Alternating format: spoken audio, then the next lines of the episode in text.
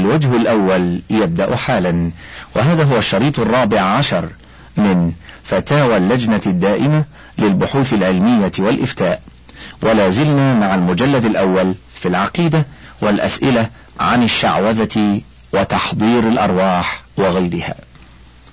سؤال: ما هي ظاهرة تحضير الأرواح؟ المبدأ القائل بإمكان استدعاء أو تحضير روح من العالم الآخر بواسطة وسيط أو عالم روحاني. ما موقف الدين من هذه الظاهرة؟ وما مدى صحتها؟ وأرجو تدعيم القول بآيات قرآنية أو أحاديث نبوية أو قصص.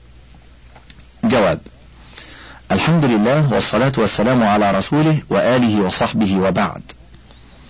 إن ذلك هو المعروف باستخدام الجني واستحضاره بأدعية وتعويذات يقوم بها مستحضره، وذلك نوع من الشعوذة والكهانة، وهو ممنوع شرعا لما فيه غالبا من الشرك والكذب ودعوى علم الغيب ونحو ذلك. قال الله تعالى: وأنه كان رجال من الإنس يعوذون برجال من الجن فزادوهم رهقا. وقال: يا معشر الجن قد استكثرتم من الإنس. وقال أولياؤهم وقال أولياؤهم من الإنس: ربنا استمتع بعضنا ببعض وبلغنا أجلنا الذي أجلت لنا. قال: النار مثواكم خالدين فيها إلا ما شاء الله، إن ربك حكيم عليم. وكذلك نولي بعض الظالمين بعضا بما كانوا يكسبون. وروى البخاري في صحيحه عن أبي هريرة رضي الله عنه عن النبي صلى الله عليه وسلم قال: إذا قضى الله الأمر في السماء ضربت الملائكة بأجنحتها خضعانا لقوله، كأنه سلسلة على صفوان ينفذهم ذلك، حتى إذا فزع عن قلوبهم قالوا: ماذا قال ربكم؟ قالوا: الحق، وهو العلي الكبير. فيسمعها مسترق السمع، ومسترق السمع هكذا بعضه فوق بعض. وصفه سفيان بكفه فحرفها وبدد بين أصابعه، فيسمع الكلمة فيلقيها إلى من تحته، ثم يلقيها الآخر إلى من تحته، حتى يلقيها على لسان الساحر أو الكاهن، فربما أدركه الشهاب قبل أن يلقيها، وربما ألقاها قبل أن يدركه الشهاب، فيكذب معها مئة كذبة، فيقال: أليس قد قال لنا يوم كذا كذا وكذا وكذا؟ فيصدق بتلك الكلمة التي سمعت من السماء. وبالله التوفيق، وصلى الله على نبينا محمد وآله وصحبه وسلم. سؤال: لقد قرأت في بعض كتب شيخ الإسلام حول تكليم الموتى، فذكر أن ذلك يكون من الشيطان، حيث يخرج من القبر ويكلم القادم إليه وغير ذلك، فهل قصة مطرف التي ذكرها ابن القيم من هذا النوع؟ أو مطرف؟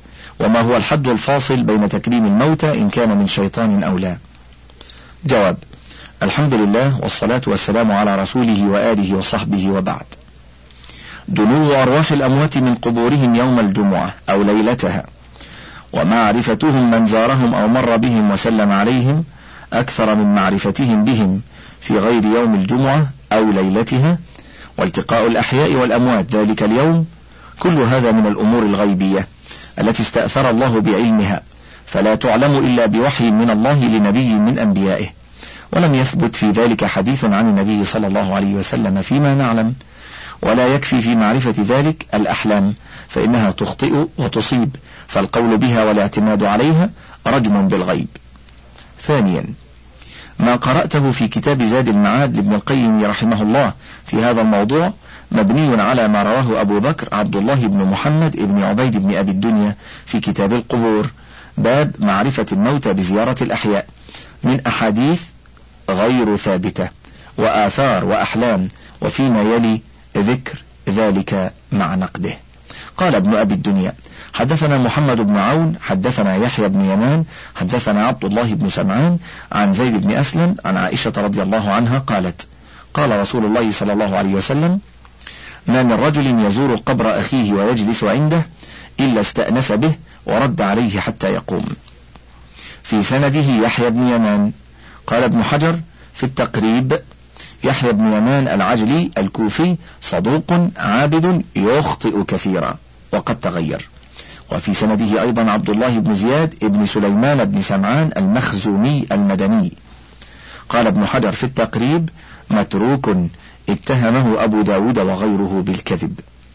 وقال ابن أبي الدنيا حدثنا محمد بن قدامة الجوهري حدثنا معن بن عيسى القزاز أخبرنا هشام بن سعد حدثنا زيد بن أسلم عن أبي هريرة رضي الله عنه قال إذا مر الرجل بقبر أخيه يعرفه فسلم عليه رد عليه السلام وعرفه، وإذا مر بقبر لا يعرفه فسلم عليه رد عليه السلام. في سنده محمد بن قدامة الجوهري الأنصاري وأبو جعفر البغدادي. قال ابن حجر في التقريب فيه لين. وفي سنده أيضا هشام بن سعد المدني أبو عباد أو أبو سعد القرشي ضعفه يحيى بن معين والنسائي. وقال حرب لم يرضه أحمد، وذكره ابن عبد البر في باب من نسب إلى الضعف ممن يكتب حديثه. وقال ابن سعد كان كثير الحديث يستضعف وكان متشيعا. وقال ابن حجر في التقريب صدوق له أوهام ورمي بالتشيع. وقال ابن أبي الدنيا حدثنا محمد بن الحسين حدثني يحيى بن بسطام الأصغر حدثني مسمع حدثني رجل من آل عاصم الجحدري قال رأيت عاصما الجحدري في منامي بعد موته بسنتين، فقلت أليس قد مت؟ قال بلى. قلت فأين أنت؟ قال أنا والله في روضة من رياض الجنة، أنا ونفر من أصحابي نجتمع كل ليلة جمعة وصبيحتها إلى بكر بن عبد الله المزني فنتلقى أخباركم. قال قلت أجسادكم أم أرواحكم؟ قال هيهات، بليت الأجسام وإنما تتلاقى الأرواح. قال قلت فهل تعلمون بزيارتنا إياكم؟ قال نعم، نعلم بها عشية الجمعة ويوم الجمعة كله وليلة السبت إلى طلوع الشمس. قال قلت فكيف ذلك دون الأيام كلها؟ قال لفضل يوم الجمعة وعظمته. في سنده رجل مبهم. وفي سنده يحيى بن بسطام. قال ابن حجر في لسان الميزان قال أبو حاتم صدوق. وقال ابن حبان لا تحل الرواية عنه لأنه داعية إلى القدر، ولأن في روايته مناكير. وذكره العقيلي في الضعفاء. وقال أبو داود تركوا حديثه. قاله معتمر بن سليمان وقال له أنت قدري؟ قال نعم. هذا ولو صح سنده لم يصح مستنده لأنه رؤيا من غير معصوم فلا تقوم بها حجة. وقال ابن أبي الدنيا حدثنا خالد بن خداش حدثنا جعفر بن سليمان عن أبي التياح قال كان مطرف يغدو، فإذا كان يوم الجمعة أدلج. قال وسمعت أبا التياح يقول بلغنا أنه كان ينور له في صوته فأقبل ليلة حتى إذا كان عند مقابر القوم وهو على فرسه فرأى أهل القبور كل صاحب قبر جالسا على قبره، فقالوا هذا مطرف يأتي الجمعة. قلت وتعلمون عندكم يوم الجمعة؟ قالوا نعم، ونعلم ما تقول الطير. قلت وما يقولون؟ قالوا يقولون سلام سلام. خالد بن خداش هو أبو الهيثم المهبلي مولاهم البصري. قال فيه ابن حجر في التقريب صدوق يخطئ، ثم هذه رواية منام فلا تقوم به حجة، تعارض الأصل المحقق وسنة الله الكونية الثابتة في أن الأموات لا يكلمون الأحياء، وأن الأحياء لا يسمعون كلام الأموات إلا معجزة لنبي من الأنبياء عليهم الصلاة والسلام. وكذلك لا يخرجون من قبورهم إلا يوم القيامة كما قال سبحانه ثم إنكم بعد ذلك لميتون ثم إنكم يوم القيامة تبعثون. أما رد السلام فقد ورد فيه حديث ضعيف، وذكره الشيخ ابن عبد الهادي في الصارم المنكي، ولو فرضنا صدق المنام لم يدل على صحة ما ذكره ابن القيم فيما تقدم نقله عنه، لأنه بلاغ من غير معصوم عن مجهول. وبالله التوفيق، وصلى الله على نبينا محمد وآله وصحبه وسلم. المخترعات الحديثة. سؤال: نظرا لتأصل وانتشار ظاهرة التنقيب عن المياه الجوفية وحفر الآبار بطرق بدائية، وذلك بالاعتماد على ما يسمونه بالمرزم أو المسمع، أي الذي يكشف عن وجود بئر في مكان معين. وهذا المرزم أو المسمع إذا وجد بيئة واعية لم يصرح بادعاء العلم بمجاري الماء في باطن الأرض، وإنما يخبر بأن ذلك من علم الله عز وجل. أما إذا وجد بيئة جاهلة فإنه يخبر بما في باطن الأرض من مجاري المياه واتجاهاتها وألوان طبقات الأرض التي سوف يصادفها حافر البئر إلى غير ذلك من الأمور الغيبية التي لا يمكن إسنادها إلى الخبرة والتجربة. وكثيرا ما يفتن الناس بأقوال هؤلاء فيقع ما يخبرون به في أكثر الأحوال. بل إني لا أعلم في عامة الناس من لا يعتمد على أقوال أولئك المرزمين أو المسمئين ونحوهم، وحيث إن هذا المعتقد راسخ في نفوس عامة الناس بل في نفوس كثير من مثقفيهم، وحيث تم إنكار هذه الأفعال بما ورد في كتب العقيدة وعن الكهانة والعرافة، إلا أن الكثير يعتقد أن النهي لا يشمل مثل هؤلاء المرزمين أو المسمعين كما يسمونهم. لذا فإن نأمل من فضيلتكم بذل النصح والإرشاد وبيان الحكم في مثل هذه الأمور، والحكم على من مات على هذا المعتقد، والطرق التي يستغنى بها عن هؤلاء المسمعين أو المرزمين ونحوهم. الحمد لله والصلاة والسلام على رسوله وآله وصحبه وبعد. إذا كان اختبار الأرض لمعرفة ما في جوفها بأجهزة وآلات حديثة بناء على تجارب أجريت على طبقات الأرض وخبرة مكتسبة من هذه التجارب، فليس هذا من الكهانة ولا دعوى علم الغيب، بل هو من معرفة المسببات بأسبابها، كمعرفة الطبيب لنوع المرض بالأجهزة الطبية الحديثة. ومثل هذا لا ينكر لأنه جار على سنن الله الكونية من ربط الله المسببات بأسبابها وبواطن الأمور بظواهرها، وعلى هذا فلا خطر على العقيدة منه. وأما إذا كان الإخبار عما في باطن الأرض تخمينا غير مبني على أسباب كونية وتجارب علمية فهو خرس وتدجيل، وقد يصادف الواقع. وصلى الله على نبينا محمد وآله وصحبه وسلم. سؤال: قرأت في بعض الكتب أن علم الكيمياء وهو نوع من أنواع السحر، فهل هذا صحيح؟ علما بأني سمعت عن كتاب لابن القيم اسمه بطلان الكيمياء من أربعين وجها، فهل إن التجارب الكيميائية التي تجرى في المدارس والجامعات لدراسة المواد والعناصر هي حرام باعتبار كونها سحرا أم لا؟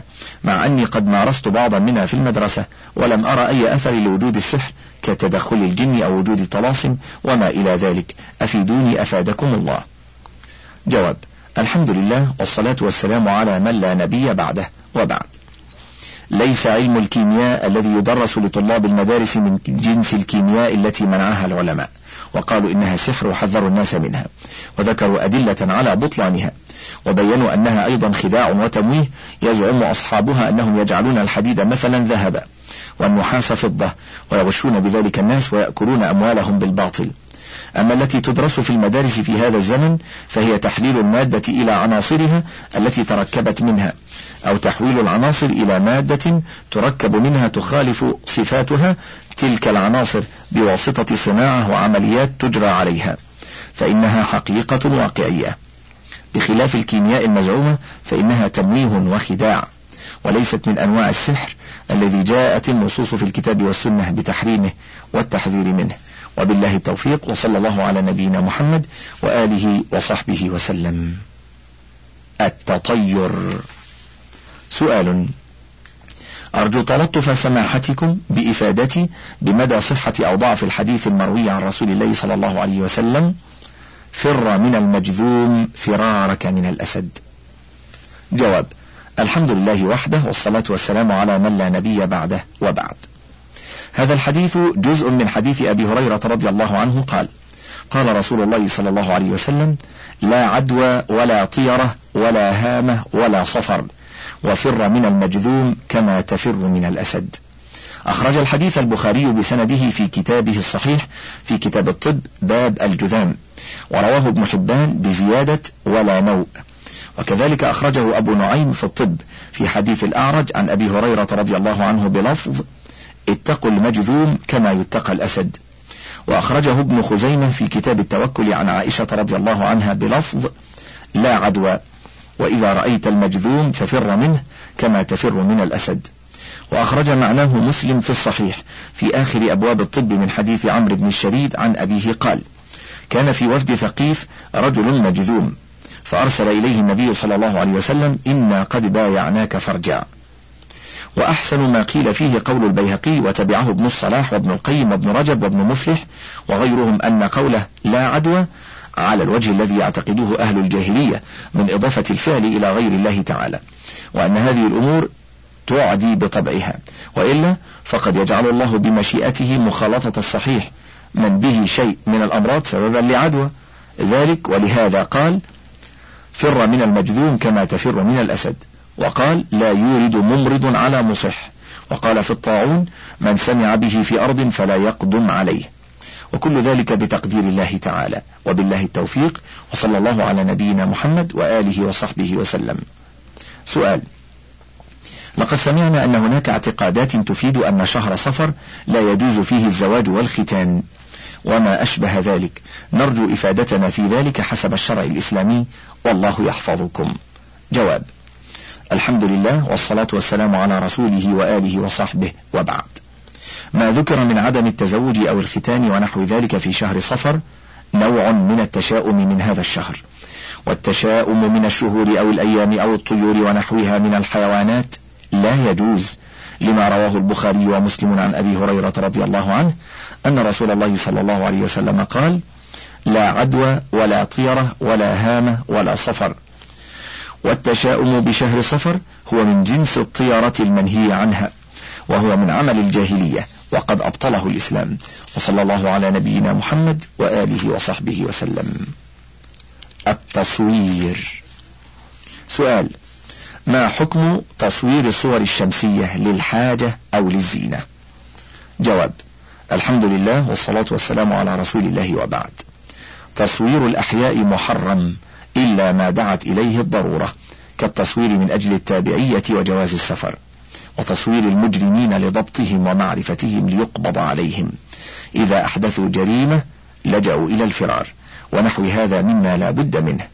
وصلى الله على نبينا محمد وآله وصحبه وسلم. سؤال: إنني مدير مدرسة ابتدائية بجنوب شمران، مكلف من قبل مرجعي بعمل صور للطلبة أثناء الرحلة المدرسية والكشافة، وصور لبعض المناطق لعرضها في المدرسة. وكما علمنا وسمعنا أن البيت الذي بداخله صورة لا تدخله الملائكة ما دامت الصورة في البيت، وأنا في هذا العمل مكلف، وأكلف من يعمل الصور وأعطيه كلفة تلك الصور من الفلوس التي أتسلمها من مرجعي، ولا أصور أنا بنفسي، فعلى من يقع الإثم؟ جواب: الحمد لله، والصلاة والسلام على رسوله وآله وصحبه، وبعد. لا شك أن تصوير كل ما فيه روح حرام، بل من الكبائر، لما ورد في ذلك من الوعيد الشديد في نصوص السنة، ولما فيه من التشبه بالله في خلقه الأحياء، ولأنه وسيلة إلى الفتنة وذريعة إلى الشرك في كثير من الأحوال. والإثم يعم من باشر التصوير ومن كلفه به، وكل من أعانه عليه أو تسبب فيه، لأنهم متعاونون على الإثم، وقد نهى الله عن ذلك بقوله: ولا تعاونوا على الإثم والعدوان. وصلى الله على نبينا محمد وآله وصحبه وسلم. سؤال: مضمونه أنه حصل نقاش بين الإخوان في حكم التصوير الشمسي والاحتفاظ بالصور الشمسية، ولم ينتهي النقاش إلى نتيجة، فما حكم التصوير الشمسي والاحتفاظ بهذه الصور؟ جواب: الحمد لله، والصلاة والسلام على رسوله وآله وصحبه، وبعد. التصوير الشمسي للأحياء من إنسان أو حيوان، والاحتفاظ بهذه الصور حرام، بل هو من الكبائر، لما ورد في ذلك من الأحاديث الصحيحة المتضمنة للوعيد الشديد والمنذرة بالعذاب الأليم للمصورين ومن اقتنى هذه الصور، ولما في ذلك من التشبه بالله في خلقه للأحياء، ولأنه قد يكون ذريعة إلى الشرك كصور العظماء والصالحين، أو بابا من أبواب الفتنة كصور الجميلات والممثلين والممثلات والكاسيات العاريات. وصلى الله على نبينا محمد وآله وصحبه وسلم. سؤال: ما حكم التصوير في الإسلام؟ جواب: الحمد لله، والصلاة والسلام على رسوله وآله وصحبه، وبعد. الأصل في تصوير كل ما فيه روح من الإنسان وسائر الحيوانات أنه حرام، سواء كانت الصور مجسمة أم رسوما على ورقة أو قماش أو جدران ونحوها، أم كانت صورا شمسية، لما ثبت في الأحاديث الصحيحة من النهي عن ذلك وتوعد فاعله بالعذاب الأليم، ولأنها عهد جنسها أنه ذريعة إلى الشرك بالله بالمثول أمامها والخضوع لها والتقرب إليها وإعظامها إعظاما لا يليق إلا بالله تعالى، ولما فيها من مضاهات خلق الله، ولما في بعضها من الفتن كصور الممثلات والنساء العاريات ومن يسمين ملكات الجمال وأشباه ذلك. ومن الأحاديث التي وردت في تحريمها وذلك على أنها من الكبائر حديث ابن عمر رضي الله عنهما أن رسول الله صلى الله عليه وسلم قال: إن الذين يصنعون هذه الصور يعذبون يوم القيامة ويقال لهم أحيوا ما خلقتم. رواه البخاري ومسلم.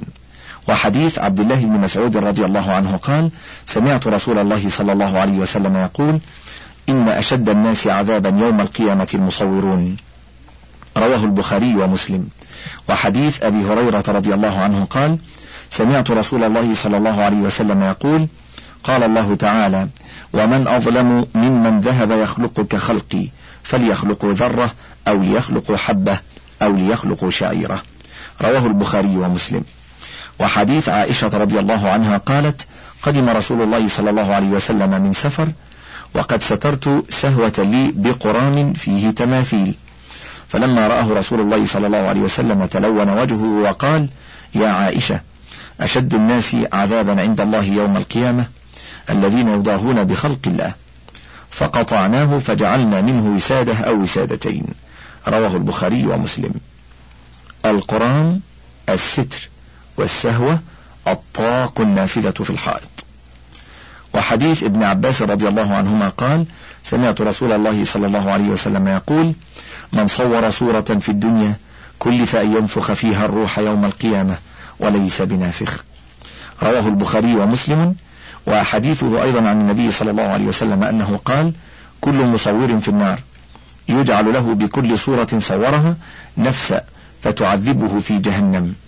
قال ابن عباس رضي الله عنهما: فإن كنت لابد فاعلا فاصنع الشجرة وما لا نفس له. رواه البخاري ومسلم.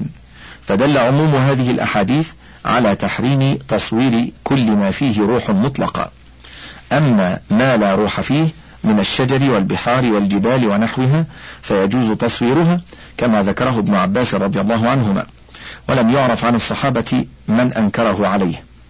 ولما فهم من قوله في أحاديث الوعيد أحيوا ما خلقتم وقوله فيها كلف أن ينفخ فيها الروح وليس بنافخ. وصلى الله على نبينا محمد وآله وصحبه وسلم. سؤال: إذا كنت مغتربا خارج بلادي وأردت أن أبعث بصورة لي عند أهلي وأصدقائي وخاصة إلى زوجتي، فهل هذا جائز للإنسان أم لا؟ جواب: الحمد لله والصلاة والسلام على نبينا محمد وآله وصحبه وبعد. قد دلت الأحاديث الصحيحة عن رسول الله صلى الله عليه وسلم على تحريم تصوير ذوات الأرواح من بني آدم وغيرهم، فلا يجوز أن تصور نفسك وتبعث بصورتك إلى أهلك ولا إلى زوجتك. وبالله التوفيق، وصلى الله على نبينا محمد وآله وصحبه وسلم. سؤال: هل يجوز التصوير بالكاميرا آلة التصوير؟ وهل يجوز التصوير بالتلفزيون؟ وهل يجوز مشاهدة التلفزيون وخاصة في الأخبار؟ جواب: الحمد لله والصلاة والسلام على رسوله وآله وصحبه وبعد.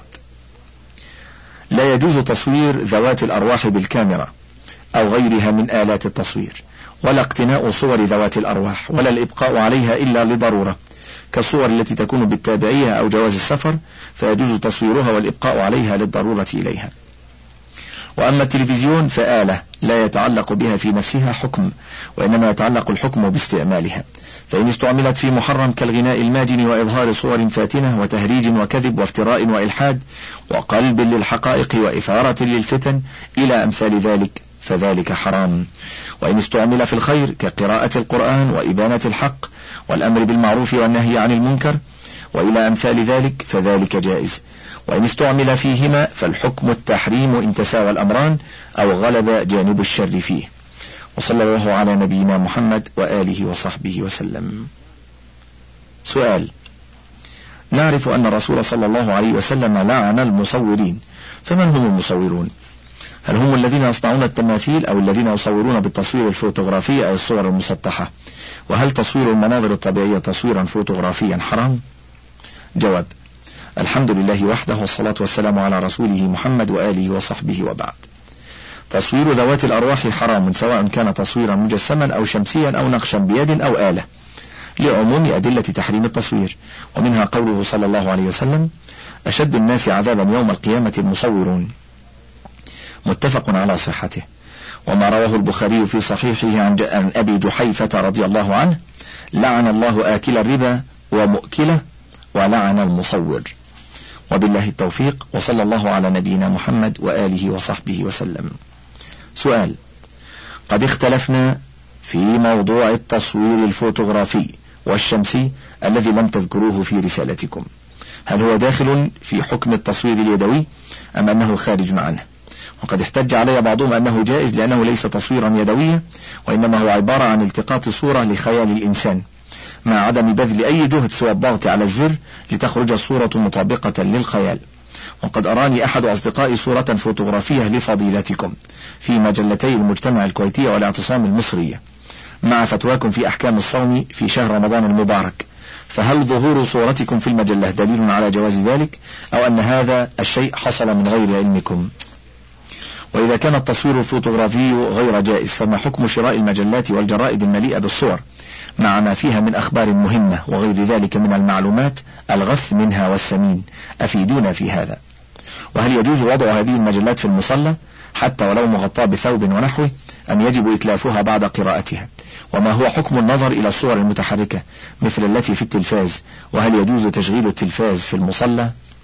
أفيدونا في أحكام هذه الأشياء أفادكم الله. جواب: الحمد لله والصلاة والسلام على رسوله وآله وصحبه وبعد.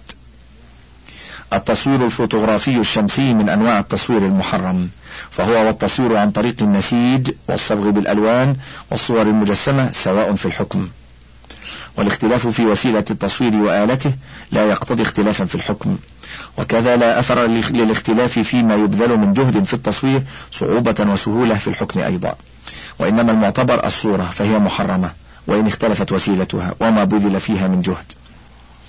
وظهور صورتي في مجلتي المجتمع والاعتصام مع فتواي في أحكام الصيام في شهر رمضان ليس دليلا على إجازة التصوير ولا على رضاي به، فإني لم أعلم بتصويرهم لي. ثانيا، المجلات والجرائد التي بها أخبار مهمة ومسائل علمية نافعة وبها صور لذوات الأرواح يجوز شراؤها والانتفاع بما فيها من علم مفيد وأخبار مهمة، لأن المقصود منها ما فيها من العلم والأخبار، والصور تابعة، والحكم يتبع الأصل المقصود إليه دون التابع، ويجوز وضعها في المصلى مع إخفاء ما فيها من الصور بأي شكل لينتفع بما فيها من مقالات، أو طمس رؤوس الصور بما يذهب بمعالمها. ثالثا، لا يجوز وضع التلفاز في المصلى لما فيه من اللهو الباطل، ولا يجوز النظر إلى ما فيه من الصور العالية أو الخليعة لما في ذلك من الفتنة والعواقب الوخيمة. وصلى الله على نبينا محمد وآله وصحبه وسلم.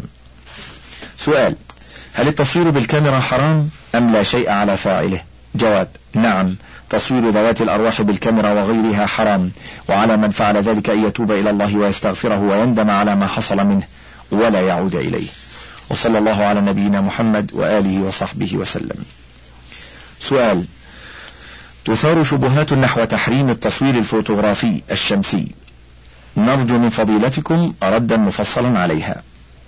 ألف: يقولون التصوير الفوتوغرافي ليس تقليدا لخلق الله، بل هو انطباع ظل الشخص على الفيلم، وليس للإنسان دخل في تشكيل الصورة. ب: يقولون إن التصوير كالمرآة إذا نظر الإنسان إليها، فلو فرض أن الصورة ثابتة في المرآة هل يحرم ذلك؟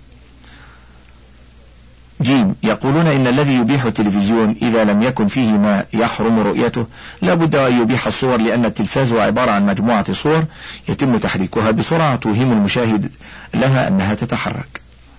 دال: يقولون إنه لو حرم التصوير لما جاز تصوير لأصل جواز السفر الذي يحج به المقيم في مصر مثلا، لأنه لا يسرق الإنسان لكي يحج، وكذلك لا يتصور لكي يحج، ولا يتصور لصناعة البطاقة الشخصية وغير ذلك من الضروريات. جواب: الحمد لله والصلاة والسلام على رسوله وآله وصحبه. فضلا اقلب الشريط لنبدأ معك الجواب المطول على هذه المجموعة من الأسئلة حول التصوير.